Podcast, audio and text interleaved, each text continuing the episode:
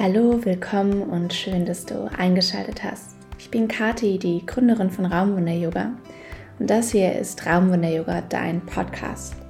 Hier sprechen wir über Themen, die uns auf und außerhalb der Yogamatte beschäftigen und finden damit einen Weg, den Yoga zwischen Tradition und Moderne im Alltag zu integrieren. Los geht's! Hallo, willkommen und schön, dass du da bist.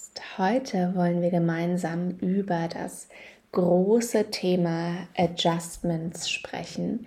Adjust und Touch in der Yoga-Praxis. Was ist ein Adjustment? Wie kann ich auf verschiedene Arten und Weisen adjusten?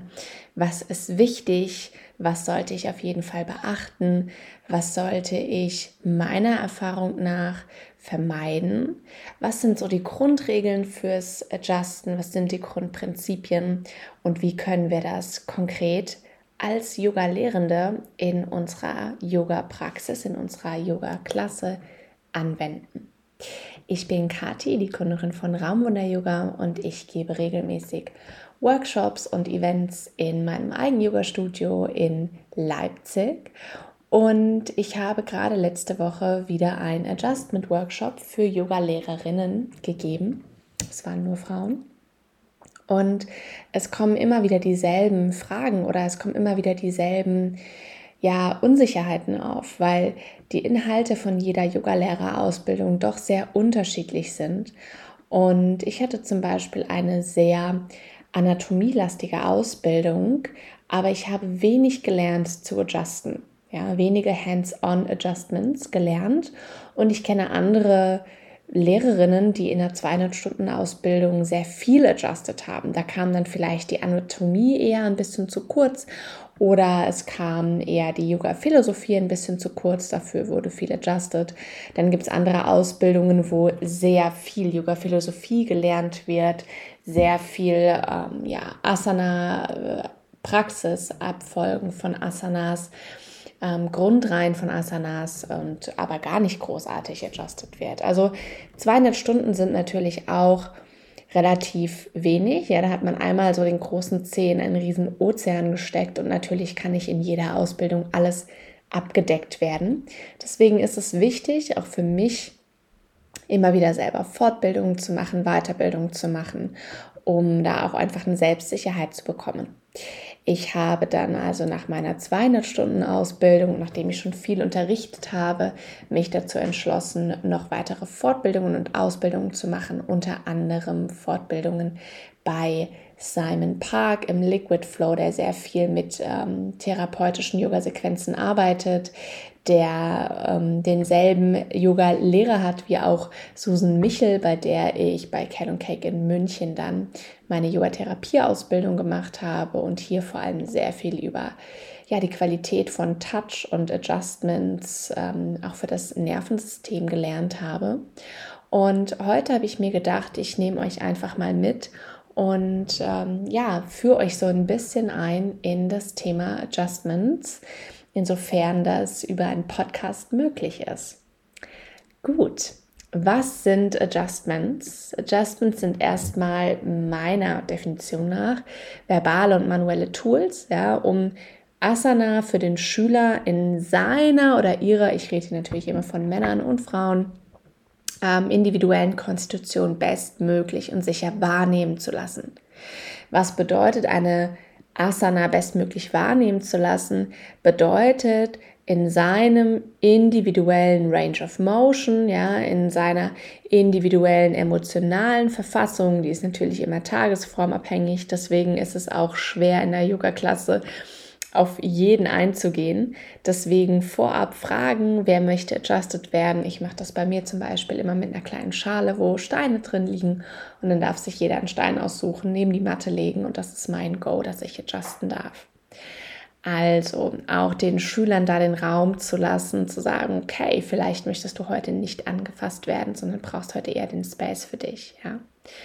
Also nochmal, ein Adjust ist ein verbales und oder manuelles Tool, um die Asana, also die Körperhaltung für den Schüler in seiner individuellen Konstitution bestmöglich und vor allem sicher wahrnehmen zu lassen. Und bestmöglich bedeutet im individuellen Bewegungsradius und auch in dem System, was der Schüler schon mitbringt. Assists bedeuten, Muskelgruppen zu drehen. genau, also ich kann auf verschiedene Arten und Weisen assisten, ich kann auf verschiedene Arten und Weisen adjusten. Ich kann zum Beispiel verbal adjusten. Ja, das heißt, bevor ich den Schüler anfasse, kann ich auch gerne oder während ich in die Asana leite, kann ich schon mit Bildern arbeiten, ja, mit Bildern und Metaphern. Ich kann Erdung ins System bringen, indem ich sage, ziehe die Kraft des Bodens über imaginäre Wurzeln in deinen Fuß, lass sie sich dort um deinen Knöchel schlingen und die Beine Innen- und Außenseite hochwachsen und dir Stabilität und Sicherheit geben. Ja? Ich kann damit arbeiten, zu sagen, finde mal diesen Skyhook, finde mal diese Schnur an der Decke, die dir den Kopf mit nach oben aufrichtet, sodass du diesen 7 Kilo Kopf nicht selber komplett halten musst. Und wenn dieser Kopf perfekt in der Lotlinie ist, fallen auf einmal die Schultern weg von den Ohren und es entsteht automatisch mehr Raum. Wenn ich Menschen habe, die die Schultern sehr hoch ziehen, dann kann ich ihnen Gegengewicht zu den Schultern geben über die Fingerspitzen und sagen, stell dir vor, es tröpfelt Honig aus deinen Fingerspitzen oder es fließt ein Wasserfall von deinen Schlüsselbeinen über deinen Oberarm, die Arme runter und über die Fingerspitzen in den Raum. Und automatisch gebe ich eine Richtung, eine Linie mit und in diese Flussrichtung darf die Energie abfließen. Und weil da dann Raum entsteht, kann dann auch wieder horizontal Raum entstehen. Ja? Können die Schultern sich also erden und auch mehr Weite auf der Körpervorderseite zwischen den Schlüsselbeinen, aber auch auf der Körperrückseite im oberen Rücken entstehen. Ich kann sagen, hey, probier dich mal zu bewegen, als wärst du knochenlos, ja, dass da so was ganz Weiches äh, raus wird. So einen Arm kann ich heben, entweder mit ganz viel Kraft oder ich stelle mir vor, der Arm ist an so einer Schnur wie von so einer Marionette und der wird gehoben und der senkt sich wieder. Aus so einer weichen, lieben Schulter kann ich diese Bewegung einleiten.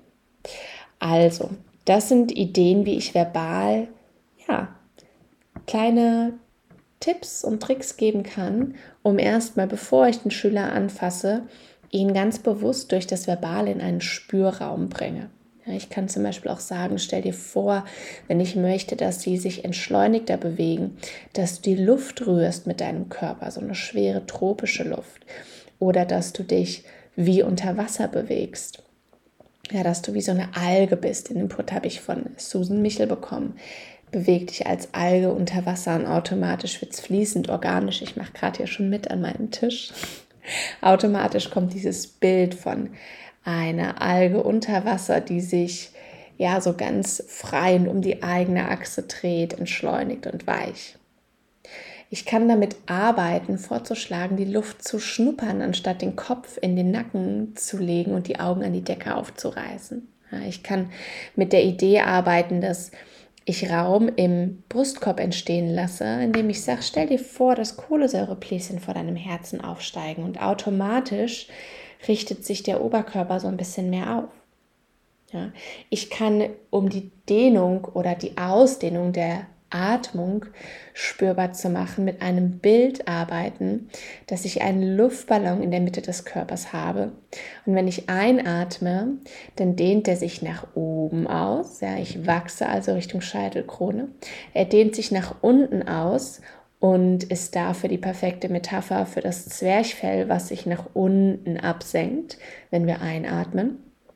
Dieser Ballon dehnt sich in die Seiten aus, ja, sodass ich auch in den Flanken Raum finde.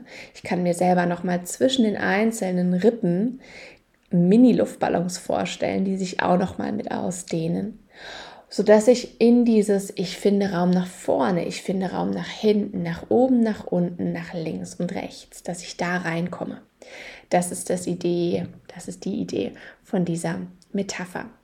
Und natürlich kann ich auch mit Metaphern arbeiten, die mir wieder mehr Orientierung oder wieder mehr Zentrierung geben, indem ich zum Beispiel mir vorstelle, dass ich eine Corsage anlege, die mir meine Körpermitte fest und bewusst macht, so dass ich das Zentrum des Körpers an dem diese langen Extremitäten dann irgendwie dranhängen, dass ich das einmal finde. Ja?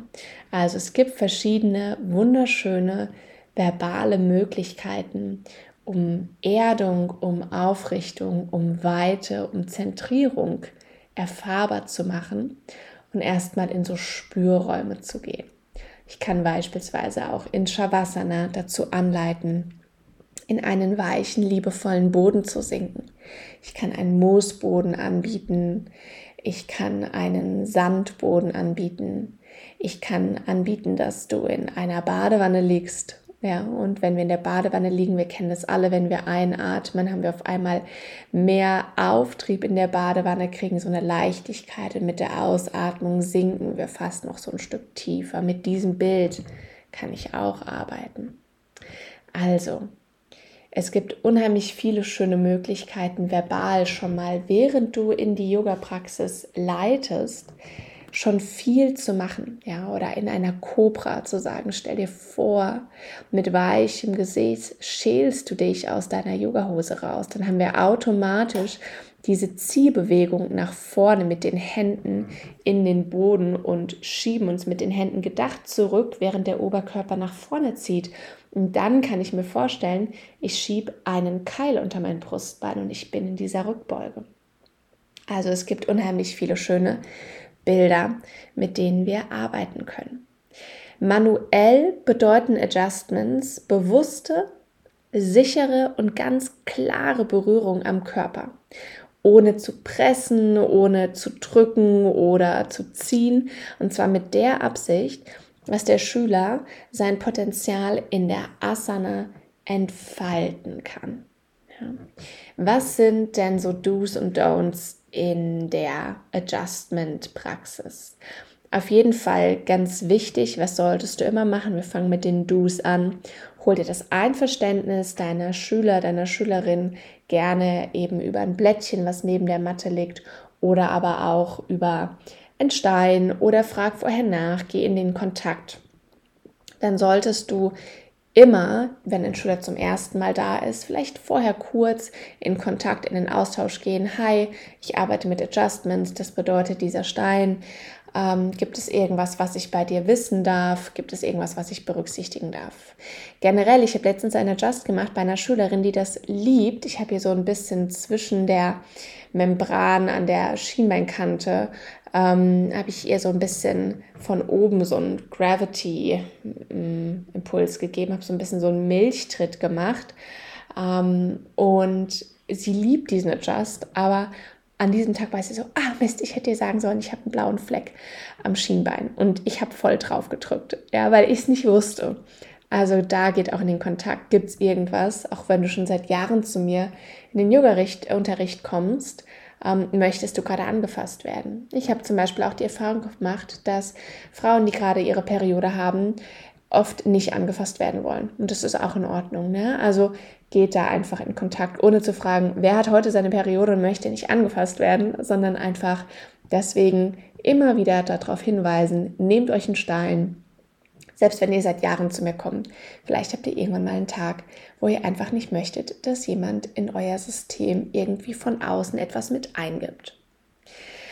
Wenn wir adjusten als Lehrerin, dann ist es wichtig, dass wir einen stabilen Stand haben. Ja, wenn ich beispielsweise in einer Asana wie äh, Trikonasana, wenn ähm, die Schülerin seitlich steht, hinteren Fuß parallel zum kurzen Mattenrand, vorderen Fuß parallel zum langen Mattenrand und sich da im Raum gerade nach oben orientiert, dass ich mich hinter sie stelle, ja, dass ich mit meinen Beckenknochen gerne so auf ihrer Gesäßhöhe bin und da so ein kleiner Kontaktpunkt zwischen unseren Körpern entsteht, dass durch diesen Kontaktpunkt ich dann anfangen kann, den Assist zu geben, eine Hand an den Hüftknochen, ihre Hüfte so ein bisschen mit hochnehme und eine Hand an den Arm, der nach oben in den Raum verlängert. Sie weiß aber, wo ich bin und ich gebe ihr die Sicherheit, sich zu verlängern, ja, sich aufzurichten.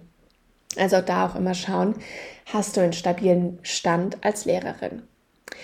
Dann als nächstes natürlich, wenn du an der Schülerin dran bist, ähm, auch wieder kommunizieren, wenn du weggehst. Ja, dich langsam zurückziehen aus dem System. Und die Angabe oder die Eingabe, die du in Körper und Geist gibst, darf und sollte immer ganz klar sein. Ja, dass der Schüler weiß, wo es hingeht. Also überlege du dir vorher, was will die Asana und wie kannst du diese Linien in dieser Asana für deinen Schüler spürbar machen durch die Eingaben, die du gibst. Und das Wichtigste hier oder der Key ist wirklich üben, üben, üben. Mit anderen Lehrerinnen, mit anderen Lehrern üben, mit deinen Freunden, mit Familie, um wirklich dir bewusst zu werden, wo kann ich angreifen und wie ist der Adjust, um den regelmäßig auch bei verschiedenen Körpern anwenden zu können.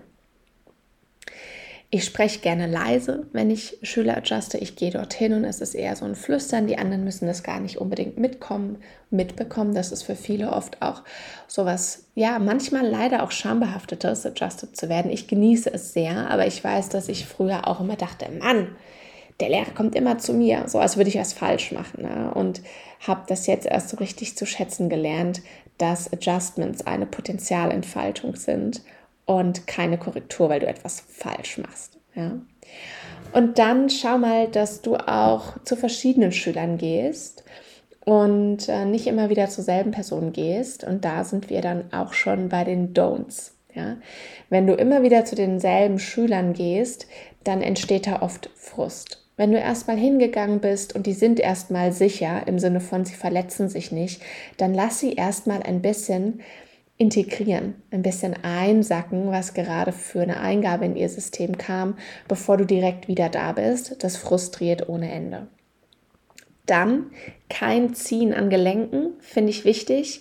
Ähm, Gelenkspalte wollen wir möglichst klein halten und nicht irgendwie vergrößern.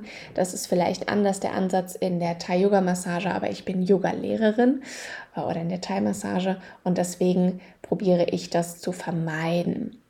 Kein Druck auf weiches Gewebe, also kein Druck auf die Augen, auf Brust, auf die Leisten und auch wenn es kein weiches Gewebe ist, aber auch kein Druck auf die Knie. Auch das vermeiden. Ich vermeide es zu korrigieren, bevor die Schülerin in der Endposition ist, weil sie erstmal selber reinspüren darf und ich ja schon während ich die Asana anleite, verbal adjuste. Ich kann verbal erstmal viel machen. Und wenn ich dann merke, okay, vielleicht brauche es doch noch einen manuellen Adjust, dann gebe ich noch was ins System ein, aber ich lasse die Schülerin erstmal in die Endposition kommen, bevor ich schon irgendwie anfange zu drehen oder aufzurichten oder Orientierung zu geben, weil die Schülerin erstmal selbst Bodenorientierung finden muss und dann von dieser Bodenorientierung sich klack, klack, klack aufrichtet und erstmal in der Asana selber ankommen darf, bevor ich schon so ein ja, Helfersyndrom habe und sage, komm, ich führe dich dorthin. Ja, genau. Mm, wir wollen außerdem noch vermeiden Berührungen im, äh, im Teambereich und der Gesäßfalte und selber Berührungen auch am Bauch sind etwas sehr Intimes, würde ich mir vorher immer ja die äh, Einverständnis holen von den Schülerinnen und den Schülern und dort wirklich das auch ganz bewusst machen mit einem ganz klaren Griff, sodass das wirklich etwas sehr professionell Klares hat und nicht irgendwie einen seltsamen Touch bekommt. Außerdem wollen wir, oder so arbeite ich, ich presse Schüler in keine Asanas. Ich ziehe sie nicht irgendwo rein oder stelle mich am Ende noch irgendwo drauf, sondern ich probiere die Anatomie hinter der Asana durch meine Adjust spürbar zu machen. Und natürlich kann ich eine Vorbeuge mit unterstützen, aber das mache ich nicht, indem ich zum Beispiel reindrücke von oben oder schiebe, sondern indem ich zum Beispiel an die Hüfte gehe und probiere die Hüftkippung nach vorne noch so ein bisschen mit zu unterstützen. Ja? Also auch da vorsichtig und bewusst und nicht mit Druck oder ziehen. Gut. Generell sollten wir wissen, wo wir anfassen. Ich habe das gelernt bei, äh, wie gesagt, Susan Michel, den Begriff Bony Landmarks. Es ist sehr sinnvoll, so ein paar Orientierungspunkte am Körper zu finden, die uns helfen, zu symbolisieren oder eher dem Schüler eine Orientierung zu geben, egal ob er sitzt, steht oder liegt, wo wir eigentlich gerade an seinem Körper sind. Es hat eine andere Qualität, wenn ich zum Beispiel ein Release an den Hüftflexoren geben möchte, also so ein Stück unterhalb der Leiste, wenn ich da sofort hingreife, weil es ist sehr intim, der Adjust. Schöner ist es, wenn ich erstmal an die Beckenknochen gehe, die erstmal finde, sodass der Schüler weiß, ah, okay, Kathi ist jetzt gerade an meinen Beckenknochen. Er weiß, wo ich im Raum bin, wo ich in seinem Körper bin. Und erst dann gehe ich ein Stück weiter und mache so einen schönen Milchtritt an den Hüftflexoren und sink da mal ein. Aber erstmal weiß die Schülerin, der Schüler in dem Moment, wo ich überhaupt bin. Dann finde ich es schön ähm, oder wichtig, die Kreuzbeinplatte zu finden und zu wissen, wo die ist bei den Schülern, weil das wirklich ein Stück weit so unser Gaspedal ist, was wir nutzen können, zum Beispiel auch in sitzenden Asanas, um den Rücken nach oben hin so ein bisschen mehr aufzurichten, zu verlängern, um eher so ähm, im unteren Rücken mehr Raum zu finden, also mehr diese Lordose im unteren Rücken zu schaffen. Oder wenn Schüler sehr, sehr ähm, einatemfixiert schon sind und eine krasse Lordose haben, eher das Kreuzbein so ein bisschen runterzubringen und da eher so ein bisschen ähm, die Druckpunkte aus dem unteren Rücken rauszunehmen. Also Kreuzbeinplatte, wissen, wo sie ist, wissen, dass auch da die Verbindung ist ähm, von den ähm, Hüftknochen quasi hinten zur Kreuzbeinplatte, dass dazwischen die Iliosakralgelenke links und rechts sitzen und da einfach so ein bisschen wissen, äh, wo ich im Raum unterwegs bin. Und die Kreuzbeinplatte gerne so ein bisschen als Gaspedal zu nutzen. Also Beckenspitzen, Kreuzbeinplatte. Dann natürlich finde ich sehr schön, wenn man den Schultergürtel kennt, also einmal Schlüsselbeine, Oberarm, Kopf und das Schulterblatt, weil man da auch sehr schön in das Schultergelenk Druck reingeben kann. Gelenke können sehr gut mit Druck arbeiten, nicht so sehr mit Ziehen. Das sollten wir vermeiden. Ja. Ähm, es gibt einen wunderschönen Adjust, um ähm, die Schulterblätter so ein Stück mehr ähm, an die Wirbelsäule ranzubringen in Rückenlage. Und da sollte ich schon wissen, wo ist das Schulterblatt, wie komme ich da drunter. Und mit der anderen Hand komprimiere ich oben auf dem Schultergelenk. Also auch hier einmal wissen, wo sind eigentlich die Schulterblätter, wo sind die Schulterblattspitzen. Genau. Und das finde ich ist eigentlich erstmal so das Wichtigste. Schlüsselbeine, Schulterblätter, Beckenspitzen und die Kreuzbeinplatte so als Bony Landmarks und gerne auch mal noch die Knöchel, dass unsere Schüler einfach wissen, wo wir sind, wenn wir an ihrem Körper arbeiten. Denn ich werde oft natürlich zum Beispiel im herabschauenden Hund, wenn ich eine Traktion gebe nach hinten und oben, dann greife ich ja an den Beckenspitzen, greife an der Leiste. Das heißt, ich sollte hier wissen, wo ich reingreife als Orientierungspunkt. Ja, und ich sollte auch wissen, wie ich zum Beispiel in einer Standhaltung, die die Hüfte öffnet, wie zum Beispiel dem Trikonasana, wo ich den Beckenknochen oder die Beckenspitze finde, um hier so eine sanfte ähm, Rotation mit zu unterstützen. Ja, also hier wissen, wo ist was und wo kann ich anfassen, nicht dass ich einfach irgendwo im Raum bin. Allgemein jetzt noch ein paar Grundregeln für jedes Adjust, ähm, die ich mir so ein bisschen gemerkt habe. Ich schaue mir in der Asana an, wenn ich mir eine Yoga-Klasse überlege und ich mir überlege, wo ich hin möchte, was so das Ziel ist, dann ähm, ja, mache ich die Asana selber und spüre erstmal rein, okay, was, wie fühlt sich das an? Wo ist Erdung? Was wird verlängert? Und das ist für mich immer die Grundregel, erstens, was erdet, zweitens, was wächst. Und dann finde ich diese Linien und die können auch in eine Asana in verschiedene Richtungen gehen. Ne? Und äh, zum Beispiel kann der hintere Fuß eine andere Linie haben als der vordere und der Oberkörper nochmal anders. Das heißt, wir haben oft so vertikale und horizontale Linien, die möchte ich erstmal finden. Und dann kann ich im dritten Punkt diese Linien unterstützen durch die Themen Adjust und Touch. Ja, also immer in dieser ähm, Dialektik aus Extension und Expansion, von der auch Iyengar so viel spricht. Lass uns einmal kurz durchgehen, wie und wo fange ich an. die Grundform der Asana immer klar vor Augen haben und dann bei den Füßen starten. Welche Position haben die Füße? Ne? Sind die parallel zur langen Mattenkante? Sind die parallel zur kurzen Mattenkante? Äh, haben die 90 Grad? Haben die 45 Grad? Da denke ich jetzt zum Beispiel an den Krieger 2 oder an einen Krieger 1. Ganz wichtig, im Krieger 1 haben die meisten Schüler, die ich beobachte, den Fuß zu weit aufrotiert. Der darf noch steiler sich eindrehen in so einen 45 Grad Winkel, weil das sonst das Knie einfach killt. Ja? Also wie ist die Position der Füße und wo zeigen sie hin? Ne? Also zeigen die Fersen zum Beispiel nach innen, die Zehen nach außen. Das ganz klar kommunizieren. Und dann auch, wie ist die Gewichtverteilung? Generell finde ich es schön zu wissen, dass wir Gewicht auf kompletten, dem kompletten Fuß verteilen können, also in den vier Eckpunkten des Fußes, Großzehballen, Kleinzehballen, Innen- und Außenkante der Ferse. Es ist aber natürlich in manchen Asanas auch möglich, das Gewicht zum Beispiel mehr in der Ferse zu halten, wie zum Beispiel in Utkatasana. Also da Füße, Position und Gewichtverteilung. Wenn wir eine Etage höher gehen, kommen wir zu den Knien. Auch bei den Knien ist es wichtig, in welche Richtung tracken die Knie. Und für mich ist so ein bisschen die Grundregel, die Knie tracken immer in dieselbe Richtung wie die Zehen. Ja, sei es bei einem Krieger 2 im vorderen Bein, Knie trackt über den Zehen und kippt eben nicht nach innen. Oder sei es im Malasana, auch hier Fersen nach innen, Zehen nach außen und die Knie tracken wieder in die Richtung der Zehen, also rotieren auch leicht nach außen. Also da zu wissen, wo zeigen die Knie hin. Und dann noch wichtig, Beugung und Streckung.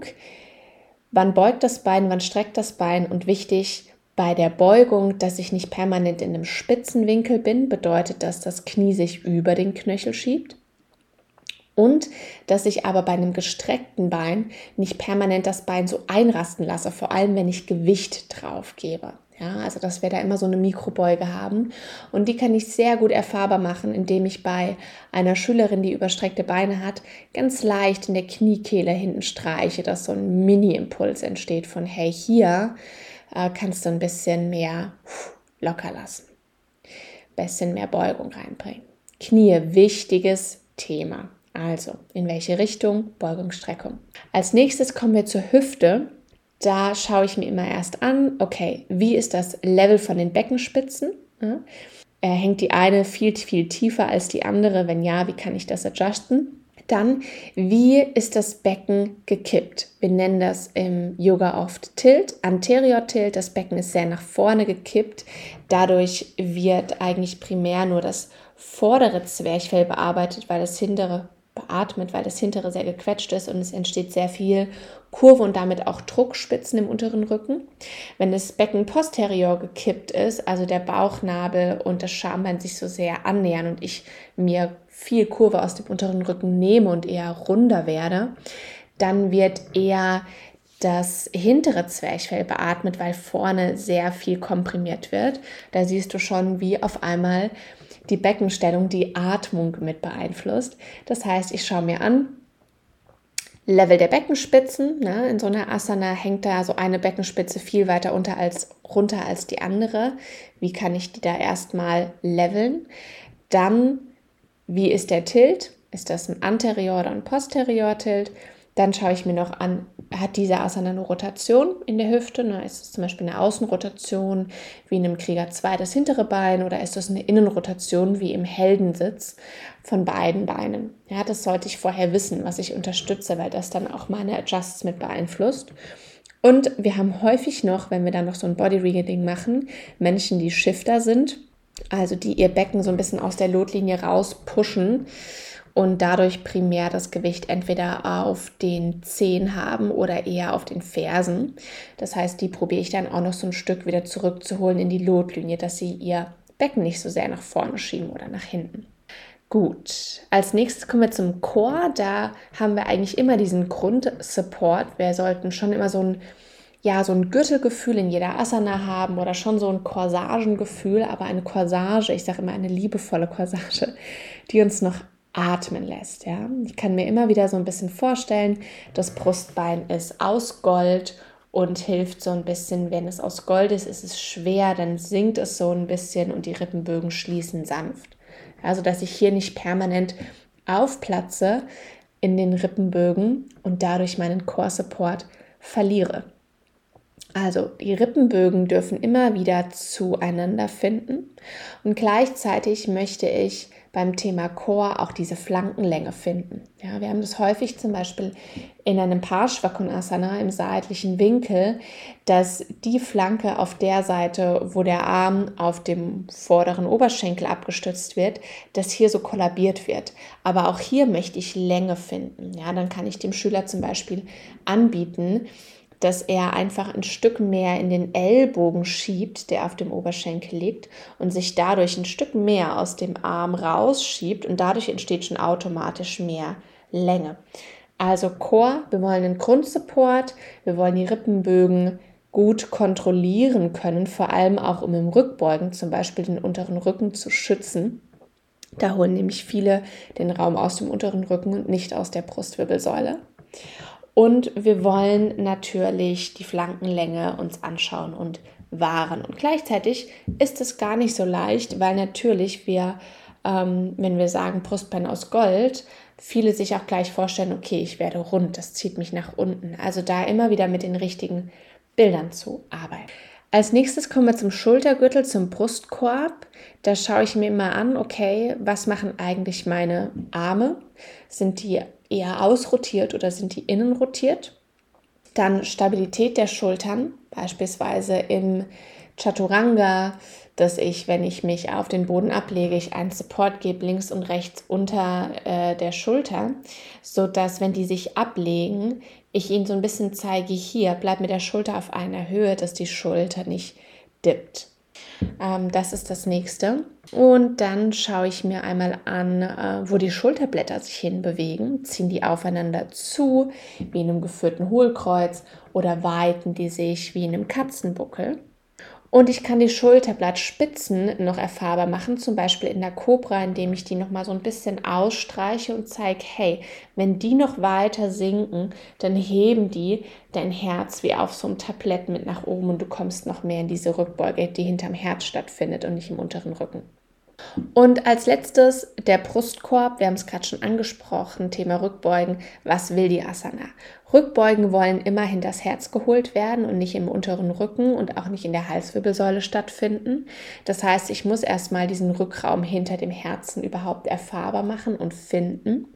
Und gleichzeitig möchte ich mich ja aber ausdehnen in alle Richtungen.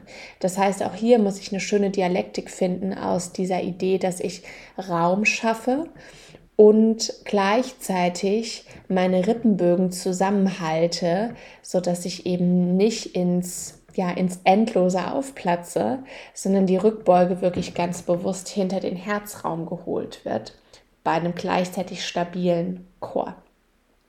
Als letztes kommen wir zum Kopf. Da ist es wichtig, die Position des Kopfes.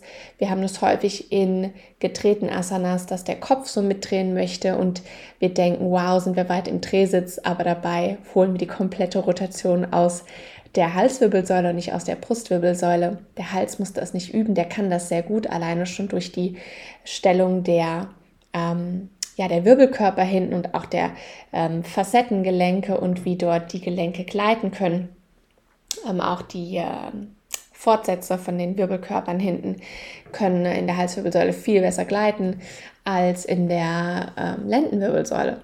Und deswegen, ja, hier schauen, wo ist eigentlich dein Kopf im Raum.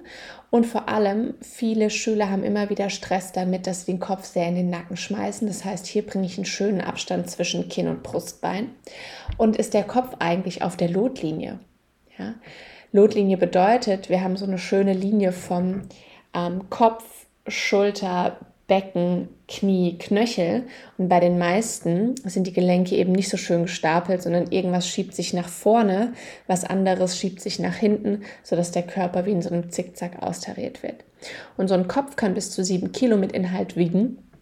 Und wenn wir den gut mittig austarieren auf der Lotlinie, dann ähm, ja, haben wir nicht so viel zu tragen. Ja, dann ähm, kann alles auch nach unten besser im Schwerkraftfeld sich orientieren. Also, allgemein nochmal abschließend, umso mehr Gelenke wir stapeln in der Lotlinie, umso stabiler werden wir. Ja? Ähm, wir finden dadurch mehr Sicherheit und Gleichgewichtsverteilung im Schwerkraftfeld und dann ist es egal, ob wir sitzen, stehen oder liegen oder in der horizontalen sind. Energie will in Asanas fließen, gleichzeitig will die Atmung fließen und ich probiere durch meine Adjusts dieses fließende Element mit zu unterstützen. Ich werde immer Hilfsmittel anbieten oder direkt voraussetzen, weil viele Schüler doch so ein bisschen das Bild haben und es wurde auch lang vermittelt, dass Hilfsmittel für Anfänger sind. Und ich finde Yoga Props eine wunderschöne Möglichkeit, den Boden näher zu bringen, mehr Raum zu schaffen, Rückraum zu finden ähm, und einfach ja präsenter zu üben, ja liebevoller mit dem Körper zu üben.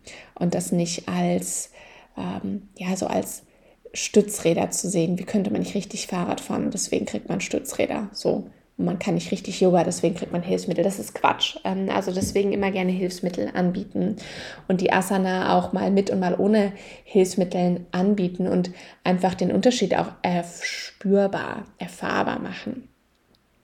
Genau, tendenziell ist es wichtig, immer zu wissen als Yogalehrerin, als Yogalehrer, was will die Asana, wo lege ich den Schwerpunkt und wie kann ich diesen Schwerpunkt erfahrbar machen.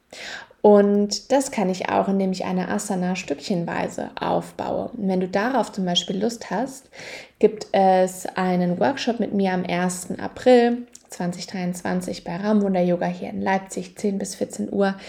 Da machen wir Practice with a Purpose. Wir schauen uns alle das sinnvolle Sequencing an. Ja? Wie kann ich zum Beispiel eine Asana in ihrer Komplexität runterbrechen, sodass sie in vielen kleinen Minischritten vorher schon mal praktiziert wurde, der Körper optimal vorbereitet ist und wir dann in der Peak Pose, in der Zielasana wirklich auch in die volle Qualität der Asana kommen und dann nicht nur anatomisch von dieser Asana profitieren, sondern auch auf einer transportablen oder auf einer subtilen Ebene verstehen, welches Gefühl diese Asana eigentlich mit ähm, transportieren möchte. Ein Krieger 2 zum Beispiel oder eine Krähe, ja, oder ein Heldensitz oder eine Tänzerin, welche, welche subtile Qualität, welcher ähm, künstlerische Ausdruck ist da noch mit dahinter? Ähm, welcher energetische Ausdruck vielleicht eher hinter dieser Asana? Gut, das war's von mir von heute. Ein kleiner Einblick in äh, ja, die Kunst von Adjust und Touch. Auch ich lerne nie aus, auch ich bin immer noch dabei, mich fortzubilden, weiterzubilden. Ich freue mich auf eure Rückmeldung. Ich freue mich, wenn ihr dabei seid bei dem äh, Workshop Practice with a Purpose. Der ist für Yoga-Lehrende, für Yoga-Lehrende in Ausbildung. Der ist aber auch für dich, wenn du regelmäßig Yoga praktizierst und du manchmal eigentlich nicht so richtig weißt, was mache ich da eigentlich auf der Matte? Und wie kann ich mir vielleicht eine Yoga-Routine selber aufbauen, die anatomisch und energetisch sinnvoll ist? Das heißt, wir werden an dem Tag eine schöne Mischung machen aus Theorie und Praxis, werden uns einzelne Asanas anschauen und gucken, wie wir logischerweise zu diesen Asanas hinkommen und werden Yoga-Sequenzen finden. In dem Sinne, schau gerne auf meiner Homepage vorbei, raumwunderyoga.com. Unter Workshops und Soul Events findest du alle regelmäßig stattfindenden Workshops. Das sind jeden Monat eigentlich unterschiedliche und ansonsten komm gerne vorbei in eine Drop-in-Yoga-Klasse oder auch in einen mehrwöchigen Kurs. Alle Infos auf raumwunderyoga.com und ansonsten freue ich mich über dein Feedback und ähm, ja, hoffe, dass wir uns ganz bald sehen auf die eine oder andere Art. Und bis dahin, mach's gut. Tschüss.